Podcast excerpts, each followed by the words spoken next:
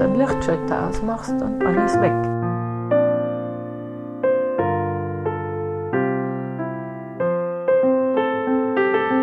So letztendlich musst du das einfach immer wieder mit dir selber ausmachen.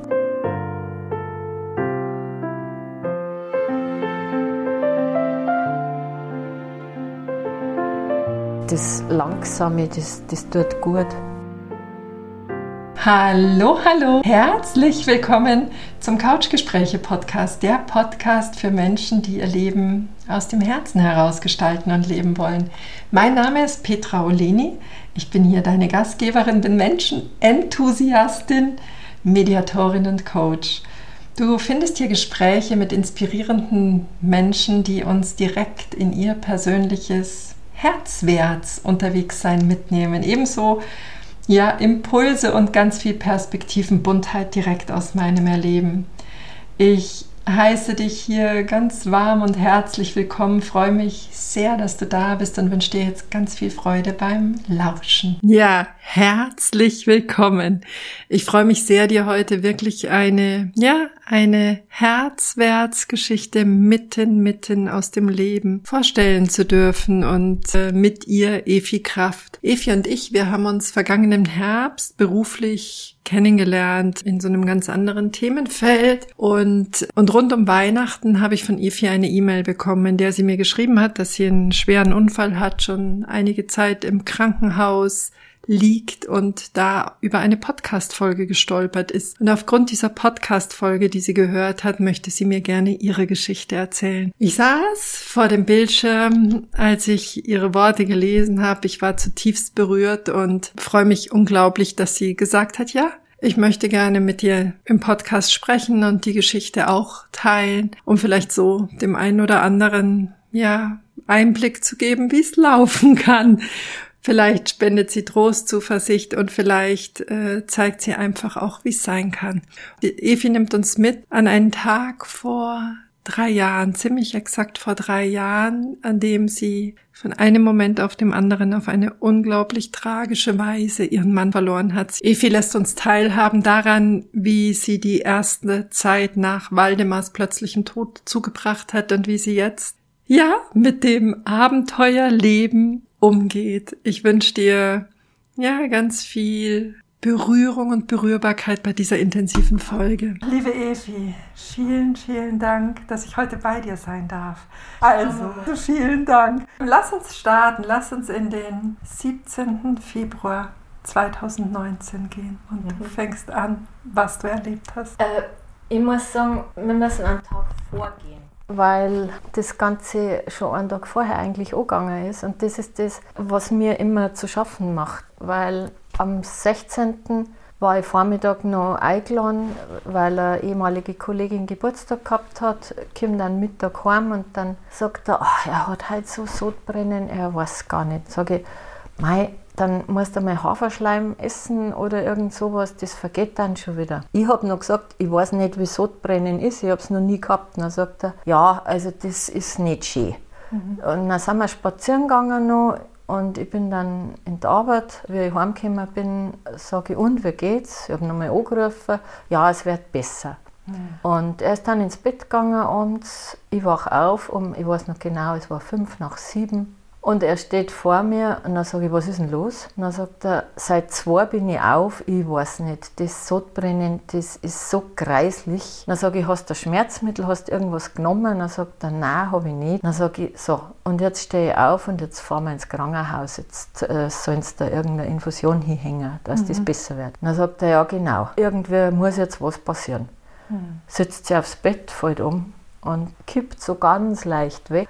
Und du in dem Moment weißt du genau, jetzt ist was, was, äh, was einfach furchtbar ist. Mhm. Und ich stehe auf und schaue ihn an und schüttel ihn. Und ja, ich merke, er hat nur so leicht irgendwie geatmet. Dann denke ich mir, was, was tue ich, was tue ich? Also habe Telefon geholt, habe angerufen, Rettungsdienst, die haben mir tausend Fragen gestellt. Ich weiß, das muss alles sein. Und dann sage ich, mein Mann schnauft nicht mehr. Ich weiß nicht, kenne mich aus, habe ich gesagt, und ihr müsst jetzt gleich kommen. Ja, gut, äh, sie schickt jemand los. Dann fange ich das Reanimieren an.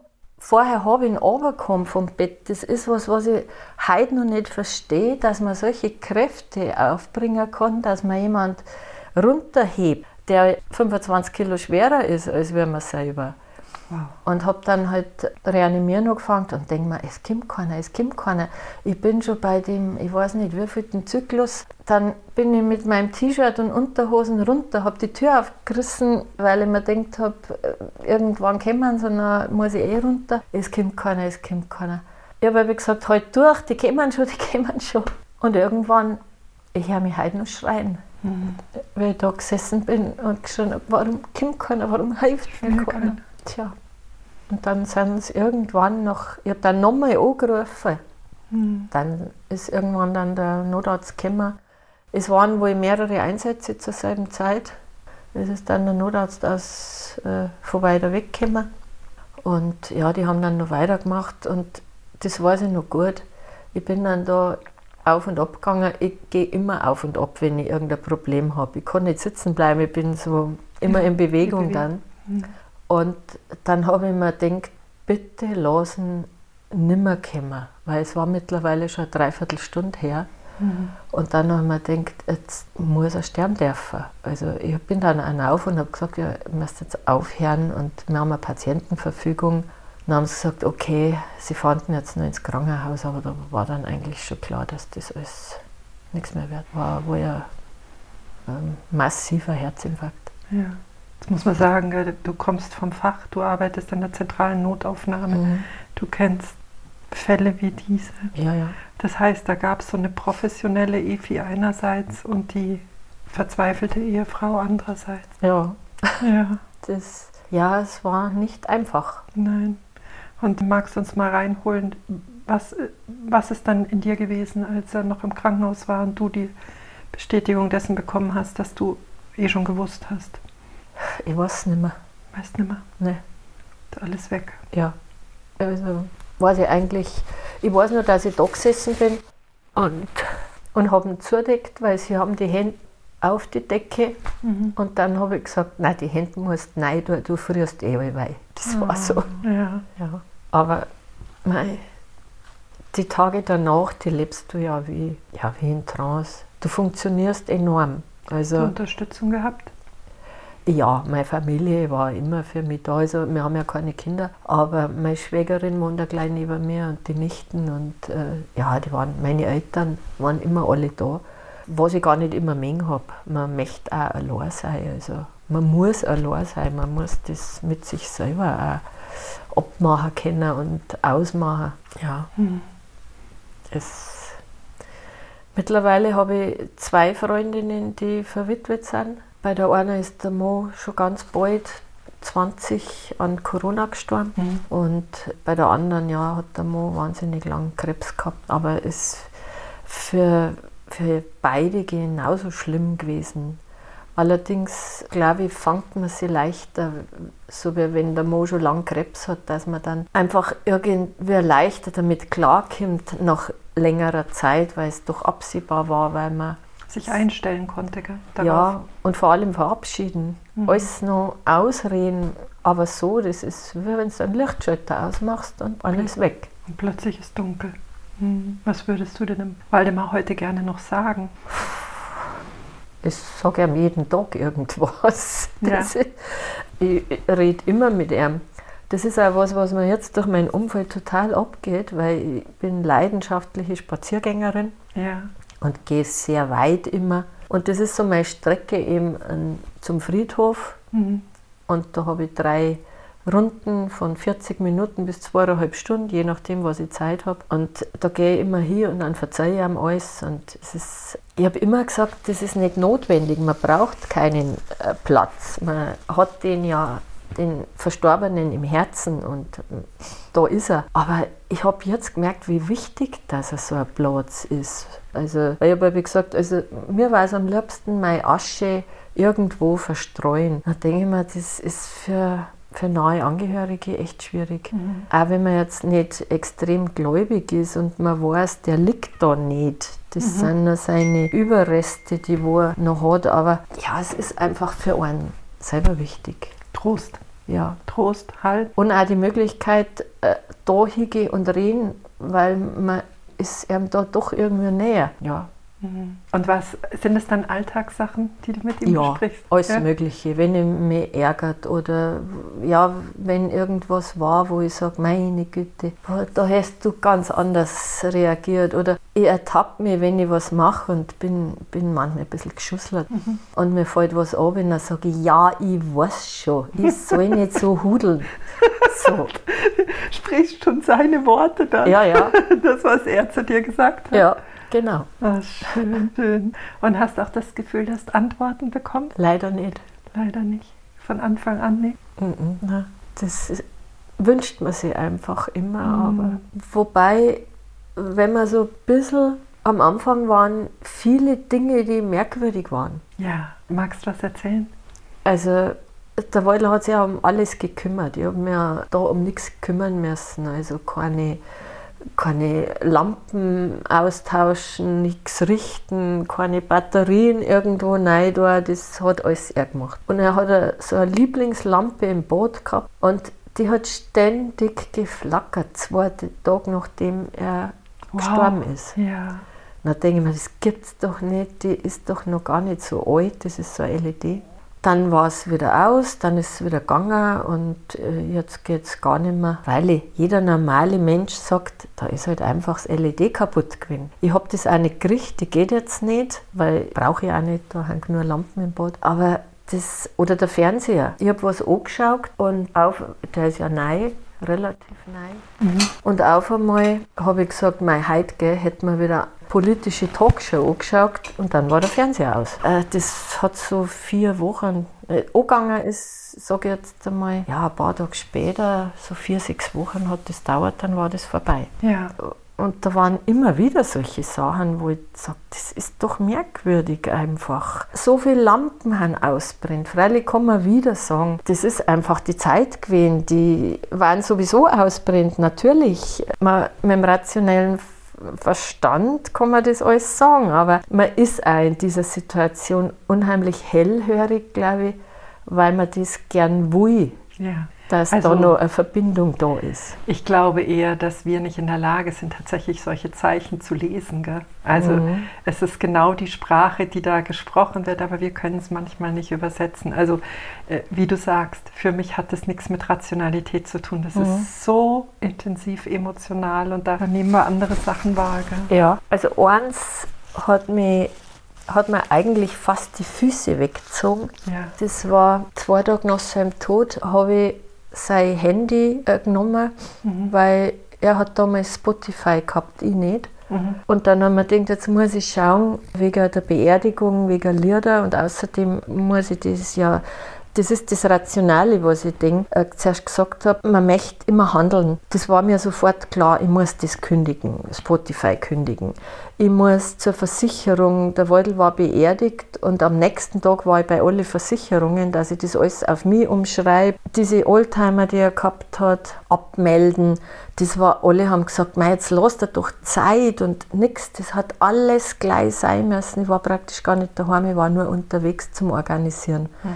Wahrscheinlich braucht man das einfach. Mhm. Gut, der eine macht es nicht, der andere ja. Und ich mache dieses Handy bei ihm auf und dann komme ich durch Zufall, ich habe mich ja nicht auskennt, weil ich habe das ja nicht gehabt, auf die Liste der letztgehörten Liedl und das letzte, das er sich angehört hat, habe ich nicht kennt. War Free Bird von Leonard Skinner und wenn ich das angehört habe, habe ich kaum mehr Luft gekriegt. Das ist ein Wahnsinn. Also vom Text her mhm. sage ich, okay, er hat es gewusst. Wow. Es war furchtbar. Ich habe das dann meiner Freundin gesagt. Die hat dann gesagt, ja Mai, die singen von, von einem, der seine Freundin verlässt, weil er in die Welt ausgeht. Sag ich, horcht das mal gescheit an. Ja, natürlich sagen alle, du darfst da was eininterpretieren und das ist einfach nur ein Lied. Aber wenn ich mir den Text anhöre oder anschaue, es ist, als würde ich mir was sagen hätte. Eine Botschaft noch hinterlässt. Das ist, äh, weil wenn es heißt, uh, if I leave you tomorrow, would you still remember me? Oh. I can't stay here mhm. äh, weil es ist äh, notwendig, dass er weggeht. Ja. Gott weiß warum. Ja. Ja. Also das, ja. da wenn ich heute dran denke, muss ich heute noch reden. Also. Ja, das ist, was ich meine. Gell? Ich glaube, ich habe dich vorher kurz gefragt, ob du das Gefühl hattest, dass er, dass er sein Leben besonders intensiv gelebt hat, weil er vielleicht gewusst hat, dass er nicht ganz alt wird. Da hast du gesagt, eher nicht. Aber das sind ja, also zumindest kurz vorher, gell? als hätten wir Menschen dann die Vorahnung. Vielleicht. Für mich total so. Gell? Vielleicht, ja. ja. Das heißt, deine persönliche Medizin war erstmal Handeln. Du bist ja. total im Aktionismus gefallen, um total. nicht spüren zu müssen. Ja. Mhm. Äh, habe dann aber auch wieder Entscheidungen rückgängig gemacht und nachdem das alles dann erledigt war, weil ich bin einfach so ein, so ein Mensch, ich muss immer alles erledigt haben, mhm. Dann war das alles erledigt mit Umschreibungen von Versicherungen und Auto und alles, was halt angestanden ist. Beerdigung war alles vorbei, erledigt. Sämtliche Trauerkarten habe ich beantwortet, die habe ich dann, da habe ich Karten selber gemacht, die habe ich dann sogar ausgefahren, überall hin und habe mich noch bedankt. Und, und irgendwann ist aber dann mal der Punkt, wo das alles vorbei ist. Mhm. Sitzt du da und weißt mit deinem Leben eigentlich nichts mehr anzufangen. Das und denkst, boah, ja, und wie geht es jetzt weiter? Bin dann, ja, wie lange war ich daheim? Zehn Wochen vielleicht, weil das einfach ein Riesentrauma ist. Das ist jetzt nicht in Anführungszeichen nur, dass jemand stirbt, mhm. sondern diese ganze Situation, äh, bei mir in der Arbeit haben sie alle gesagt, Kim ja nicht so bald. Ja. ja. Aber irgendwann musst du dann auch wieder raus. Das, du kannst dich nicht da nur einsperren, das, ja. das geht nicht. Du hast das gleich am Anfang des Gesprächs gesagt, ähm, das ist das, was dir am meisten nachhängt. Wie? Mhm. Ja? Wie bist du dann damit umgegangen, mit dem Wie? Ich habe mir dann äh, Hilfe geholt, professionelle. Das war dann ganz gut, aber ich habe mir dann auch gedacht, ja, aber so letztendlich musst du das einfach immer wieder mit dir selber ausmachen. Und ja, es gibt da keine Schuld, das ist mir alles klar, aber du sagst natürlich schon, hätte ich am Tag vorher, hätte ich reagiert, hätte er mich um zwei in der Früh aufgeweckt und nicht erst um sieben in der Früh. Und das sind diese ganzen Dinge, die da permanent im Kopf umgängen und die bringst auch ganz schwer raus. Also das ist, mhm. ja. ja.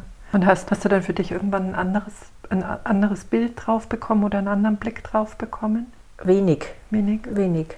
Mhm. Ja man funktioniert, man agiert. Es wird auch anders, natürlich. Ich war jetzt einmal in Urlaub letztes Jahr. Wobei ich sagen muss, das, das tut richtig gut, weil dann hat man einfach auch diese räumliche Distanz einmal. Mhm. Äh, man vergisst ja trotzdem nicht. Ja, und es ist einmal ein anderes Leben rundherum. Das Jetzt natürlich mit Corona ganz schwierig gewesen die ganze Zeit, aber das, das tut schon mal gut. Oder auch mit meiner Freundin, die ja auch eben verwitwet ist, da gehen wir dann mal spazieren und so. Das, ja, mhm. das ist schon alles so, dass man normal lebt, um Gottes Willen. Aber es gibt immer wieder diese Momente, wo man einfach keinen mhm. singen mag und mhm. äh, allein sein will und auch wirklich traurig ist, mhm. richtig fest traurig. Wie erlebst du das bei deinem Umfeld, wenn du traurig bist? Jetzt sind genau drei Jahre vorbei. Wie gehen die damit um? Das merken Oder, die nicht. Ja, du zeigst es gar nicht. nee. Mhm. Du gehst dann einfach eher heim wieder mal oder mhm. bist vielleicht einfach. Ich glaube sowieso, dass ich nicht mehr ganz so der, ja, der lustige und äh, weiß ich nicht, bin anders geworden, auf alle Fälle. Ja. Also ich bin vorher unheimlich gern fortgegangen und habe Spaß gehabt und das ist deutlich weniger geworden. Also, ja. Weil du einfach gar nicht mehr so viel Spaß empfinden kannst ja. oder weil vielleicht auch, weil du sagst, die spaßige, die freudvolle Zeit gehört zum Waldemar. Die ist jetzt für mich vorbei. Das jetzt nicht, aber ich denke, am Anfang war es so, dass ich mir gedacht habe, ich habe keinen Spaß zugelassen. Ja. Oder nicht einmal ein Gefühl von, ah, ist das ja schön. Weil ich mir gedacht habe, das geht doch nicht, dass du sagst, äh, es geht da jetzt gut und das ist wunderschön und er hat sterben müssen und kann das alles nicht mehr erleben. Also mhm. man gesteht sich das nicht zu. Mhm. Das wäre ein bisschen besser natürlich, ist keine Frage, aber wenn ich das jemand von meinen Bekannten verzeihe oder Freunde, die verstehen das nicht nach drei Jahren, dass das nur so sein kann. Ich sage, ich warte es einmal ab, schaut mal, was bei euch ist. Ja. Also. Hat das auch was damit zu tun, dass du dann gar nicht so viel nach außen gehst damit, weil du da nicht so viel ja, Verständnis auch erfährst? Na, das glaube ich nicht. Ich glaube eher, es ist so, dass ich, dass ich das nicht mache, weil ich mir denke, ich will nicht immer wieder auch da davon anfangen. Weil die Zeit ist jetzt so lange her und freilich sagen die manchmal auch, mei, der Waldel, den vermissen wir schon auch. Das ist richtig. Es ist natürlich was anderes, weil bei denen ist das Leben ganz normal weitergegangen. Mhm. Die haben jetzt alle ihre Enkelkinder gekriegt und fahren in Urlaub und feiern miteinander und dann denke ich mir eben oft, das habe ich da ja auch geschrieben, dass das für mich ganz schwierig ist. Gerade so Gespräche nach dem Sommer, wenn alle in Urlaub waren und ich mir dann denke, ah oh ja, mehr hätte ich auch gern wieder mal. Mhm. Aber du fährst halt dann allein oder mit einer Freundin, aber das ist nie das Gleiche, was du mit deinem Mo gemacht hast. Wir sind in Urlaub gefahren und das war immer mit Aktivität verbunden, Radlfahren, Wandern, Berggehen, was besichtigen, Wandern vor allen Dingen, das haben wir gern gemacht. Und das ist nie das Gleiche. Ich kann schon mit meiner Freundin in Urlaub fahren und dann liegen wir halt ein paar Tage am Strand und ja, dann muss alles ich organisieren, ich muss Auto fahren, weil sie nicht Auto fährt. Da denke ich mir, meine Güte, habe ich früher entspannte Urlaube gehabt. Organisiert habe ich, gefahren ist der Waldel. Mhm. Und ansonsten haben wir das gemacht, was uns beide Spaß gemacht hat. Wie lange wart ihr zusammen? Ja, bis auf zwei Monate, 40 Jahre. 40 Jahre. Mhm. Das ist zwei Drittel deines Lebens, gell? Ja. Mit einem Menschen oder an der Seite eines Menschen. Ja. Mhm. Richtig raus. Also du sagst, in der ersten Zeit war deine Medizin Handeln. Und danach wenn, wenn die Trauer ganz, wenn es ganz traurig war, was hast du dann gemacht? Spazieren gegangen. Immer auch gelaufen. Mhm. Früh gegangen. Am Anfang sehr schnell. Mhm. Dann habe ich ihn bekehrt neben mir, lauf nicht so, weil das hat er gesagt, wir gehen spazieren und nicht laufen. Ja. Und ich dann ja, ich weiß schon, aber ich kann nicht anders. Und dann bin ich halt irgendwann, bin ich immer langsamer geworden. Und dann merkst du direkt, das Langsame, das, das tut gut. Das äh, kommst eher zu dir. Bei dem Schnee habe ich so den Eindruck gehabt, ich laufe noch vor irgendwas davor einfach. Mhm. Bin jetzt nicht der Jogger, sondern einfach der Geher, mhm. aber schon in einem, in einem gescheiten Tempo einfach, weil ich die Bewegung halt gern mag. Mhm. Was würdest du sagen, wie ist denn dein Vertrauen jetzt ins Leben? Hat sich dadurch was verändert? Das Vertrauen ins Leben und zum Leben? Es hat sich insofern verändert, dass ich nicht mehr viel Angst habe. Ja. Ja, weil ich mir denke, egal was kommt, irgendwann ist es aus und dann brauche ich mir, mir keine Gedanken mehr machen. Also Angst, Zukunftsängste habe ich nicht mehr. Hm. War das vorher ein Thema, dass du dir da Sorgen gemacht hast? Ja, da, mei, so wie jetzt mit der politischen Lage, da hätte ich mir vorher wirklich viel an den Kopf gemacht und hätte mir um Gottes Willen und wenn es weitergeht und was passiert. Und das ist halt nicht mehr. Halt denke ich mir, mei, und wenn es ist, dann ist es und dann ist es vorbei und dann ist gut. Mhm, mhm. Bist mehr im Jetzt oder auch in der Vergangenheit? Teils, teils.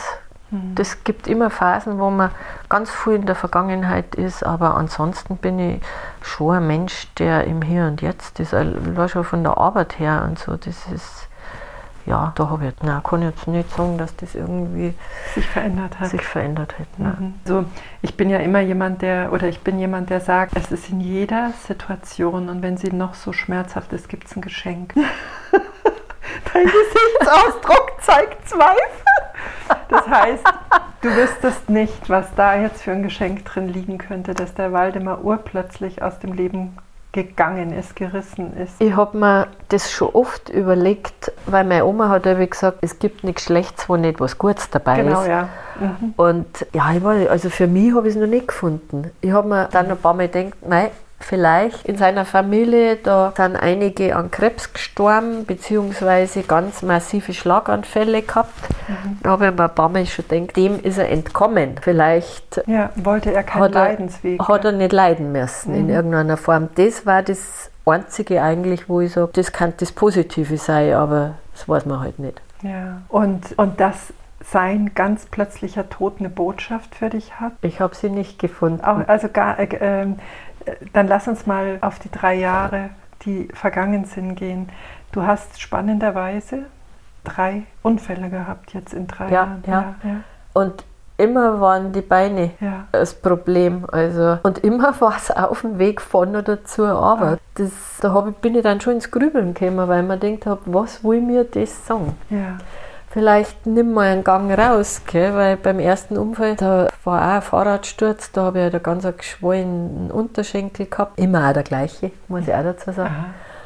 Und ja, aber okay, es ist ja nichts weiteres passiert. Bin ja gleich wieder in die Arbeit gegangen, ganz normal. Als dann letztes Jahr, also 20, bin ich dann von der Arbeit heim die Treppen runtergefallen. Da habe ich mir dann die Außenbänder gerissen. Da war ich dann schon mal ein bisschen krank, weil es alles dick geschwollen war. Aber ansonsten, meine Güte, Unfälle passieren. Aber jetzt war es dann schon so, dass ich mir eben einen Unterschenkel gebrochen habe und jetzt seit drei Monaten eben daheim bin, gleich operiert worden bin. Und wie ich da im Krankenhaus gelegen bin, habe ich mir schon gedacht, also irgendwas, glaube ich, wo ich mir das doch sagen. Es gibt es ja nicht, dass ich wirklich jedes Jahr einen Unfall habe und jedes Jahr ist er schlimmer geworden. Und dann habe ich mir gedacht, ich glaube, ich muss ein bisschen, wie man so schön sagt, runter vom Gas, Ja. weil der nächste kann da vielleicht dann einmal der letzte sein. Und weiß ich nicht. Es ist natürlich jetzt alles viel langsamer, weil ich bin ja nicht beweglich, noch nicht wirklich. Ja, vielleicht ist das das, was ich braucht habe. Keine Ahnung. Ich habe jetzt so viel Zeit zum Nachdenken gehabt, die drei Monate und war auch teilweise gut, keine Frage. Auch wenn man noch mehr allein ist, weil mit Corona und es, wir haben jetzt keinen Lockdown gehabt, aber trotzdem alle Freunde haben äh, über 60, die, dann hat immer wieder einer Corona gehabt. Also ich habe kaum Menschen gesehen jetzt drei Monate lang, außer meine Eltern. Und da habe ich mir schon gedacht, also schön ist das schon auch nicht. Gestern war in der Zeitung ein Spruch, den habe ich mir gleich fotografiert, der hat mir gefallen. Allein sein ist schön, wenn man es will, nicht wenn man es muss. Und ich habe nämlich früher oft gesagt, mein Mann ist nicht so gerne in Urlaub gefahren wie ich. Also, dann habe ich gesagt, Hackut, nein, ich möchte noch mal da und da hin, und dann fahre ich allein. Dann hat er gesagt, ach, hör auf mit dem Schmarrn. so. Und heute denke ich mir manchmal, ich könnte jetzt überall allein hinfahren, aber man will es nicht. Man hat nichts davon. Also, Weil du es teilen möchtest. genau. Teilen mit jemand, mit der, der genauso schwingt wie du, der die gleichen Bedürfnisse hat und mit Mhm. dem du das teilst. Ja. Ja, und wenn man wo steht, dass man sagt, schau mal, ist das Ja. nicht schön? Ja, So. ja. Und in dem Moment ist man sich gar nicht bewusst, gell, wie, wie, wie großartig das ist, dass man es teilen kann. Ja, sind das, ich weiß es schon, ich betrachte das Leben ja immer ein bisschen auch aus anderen Perspektiven, aber kannst du dir vorstellen, dass das auch Botschaften vom Waldemar sind? Dass diese, ich meine, natürlich wird er dir nicht das Bein stellen oder dich von der Treppe schubsen, aber dass das auch was ist, was so nahegelegt werden will, gell? dass er sagt, pass auf auf dich, äh, Ja. verbrenn dich nicht, dein Job ist so richtig anspruchsvoll, gell? richtig powerful. Ja, das glaube ich schon, weil er hat immer auf mich geschaut. Ja, ja, ich glaube, wir kriegen wirklich Zeichen, auch wenn wir das mit dem Verstand nicht zusammenfügen können, wie das jetzt sein kann. Aber ich glaube, dass wir einfach nur lernen dürfen, diese Botschaften irgendwie zu entschlüsseln, die wir da Schwierig. eher schwierig, ja. Da haben wir irgendwie noch nicht diese Tafel gefunden, Wo die Übersetzung wo die Übersetzung draufsteht. Ja, da hast bei den Hieroglyphen, gell? Ja, ja. so ist es ein bisschen, gell? Aber ja, also wenn du sagst, er hat immer auf mich geschaut und Ja. es war Thema auch zwischen euch, dass du unglaublich viel arbeitest und Ja, das hat er auch, keine Frage. Er war ja im selben Job. Also, und deswegen hat er auch genau gewusst, wie viel Arbeit das, das ist und so. Ja, nehmen und damit umgehen, gell? Die Botschaft ist da, glaube Ja, ich. ja, es- absolut. es, äh, wandeln kannst. Und was hast du vor, damit zu machen? Wie, wie schaut es im Alltag aus, wenn du es jetzt langsamer tust? überlegt Nee, Ich bin eine, die gern eine zuerst probiert und dann liest. Gebrauchsanweisung, da, die brauche ja ich nicht. Ich mache gleich, was nicht immer gut ist. Das ist was, was ich mir zum Beispiel schon angewohnt habe, zuerst zu lesen, dann zu denken und dann zu machen.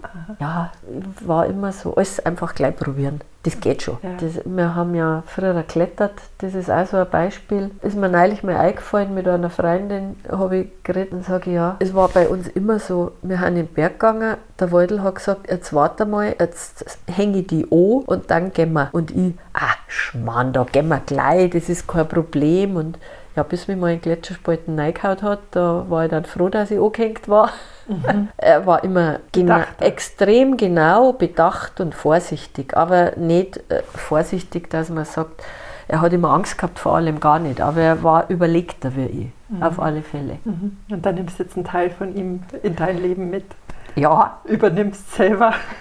ja, muss ich sagen, das ist jetzt wirklich so. Immer mehr eigentlich, dass ich da auch ruhiger wäre und so unnehme. Mhm. Dass einfach manches doch besser ist, wenn man zuerst liest. Mhm. Ja. Wo gehst du noch vom Gas? Arbeitstechnisch wird es ja jetzt dann eh weniger, weil ich ja durch meine Altersteilzeit jetzt noch gute eineinhalb Jahre noch habe, aber der Schluss wird dann schon relativ weniger, mhm. weil ich so viele Überstunden habe, mhm. dass ich einfach sage, die letzten Monate möchte ich bloß noch ein paar Tage im Monat arbeiten. Jetzt arbeite ich noch so lange äh, bis zum Punkt, wo ich sage, jetzt muss ich anfangen mit weniger, dass ich meine Überstunden noch wegbringe. Mhm. Na, ganz normal und ich, die hoffen hoffen auch schon alle, dass, wieder dass ich wieder komme. Ja. ja. also vor allem. Ja. ja. Powerpaket wieder da ist. Und das hoffe ich dann, dass das jetzt relativ zügig wird. Mhm. Evi, bist du wütend auf dem Waldemar? Noch nie gewesen. Noch nie gewesen? Mhm. Keine Sekunde. Im Gegenteil, er hat mir einfach immer leid da, dass er so aus dem Leben scheiden hat müssen. So. Mhm. Ohne Vorwarnung, ohne alles. Warst du wütend auf dich? Auch nicht. Auch nicht? Nein. Nur Schmerz? Ja. Mhm. Nein, Wut ist jetzt auch nicht so was, was ich so drin habe. Ich mich mal furchtbar ärgern, wenn was nicht funktioniert. Mhm. Aber so, ich bin auch nicht wütend auf Menschen. Also ich, ich vergiss auch relativ schnell wieder, wenn es irgendwo mit jemandem Zoff gegeben hat. Wenn das ausgeredet ist, ist das für mich vorbei. Und ich vergiss aber auch total. Ja. Nachtragend bin ich überhaupt nicht. Ja.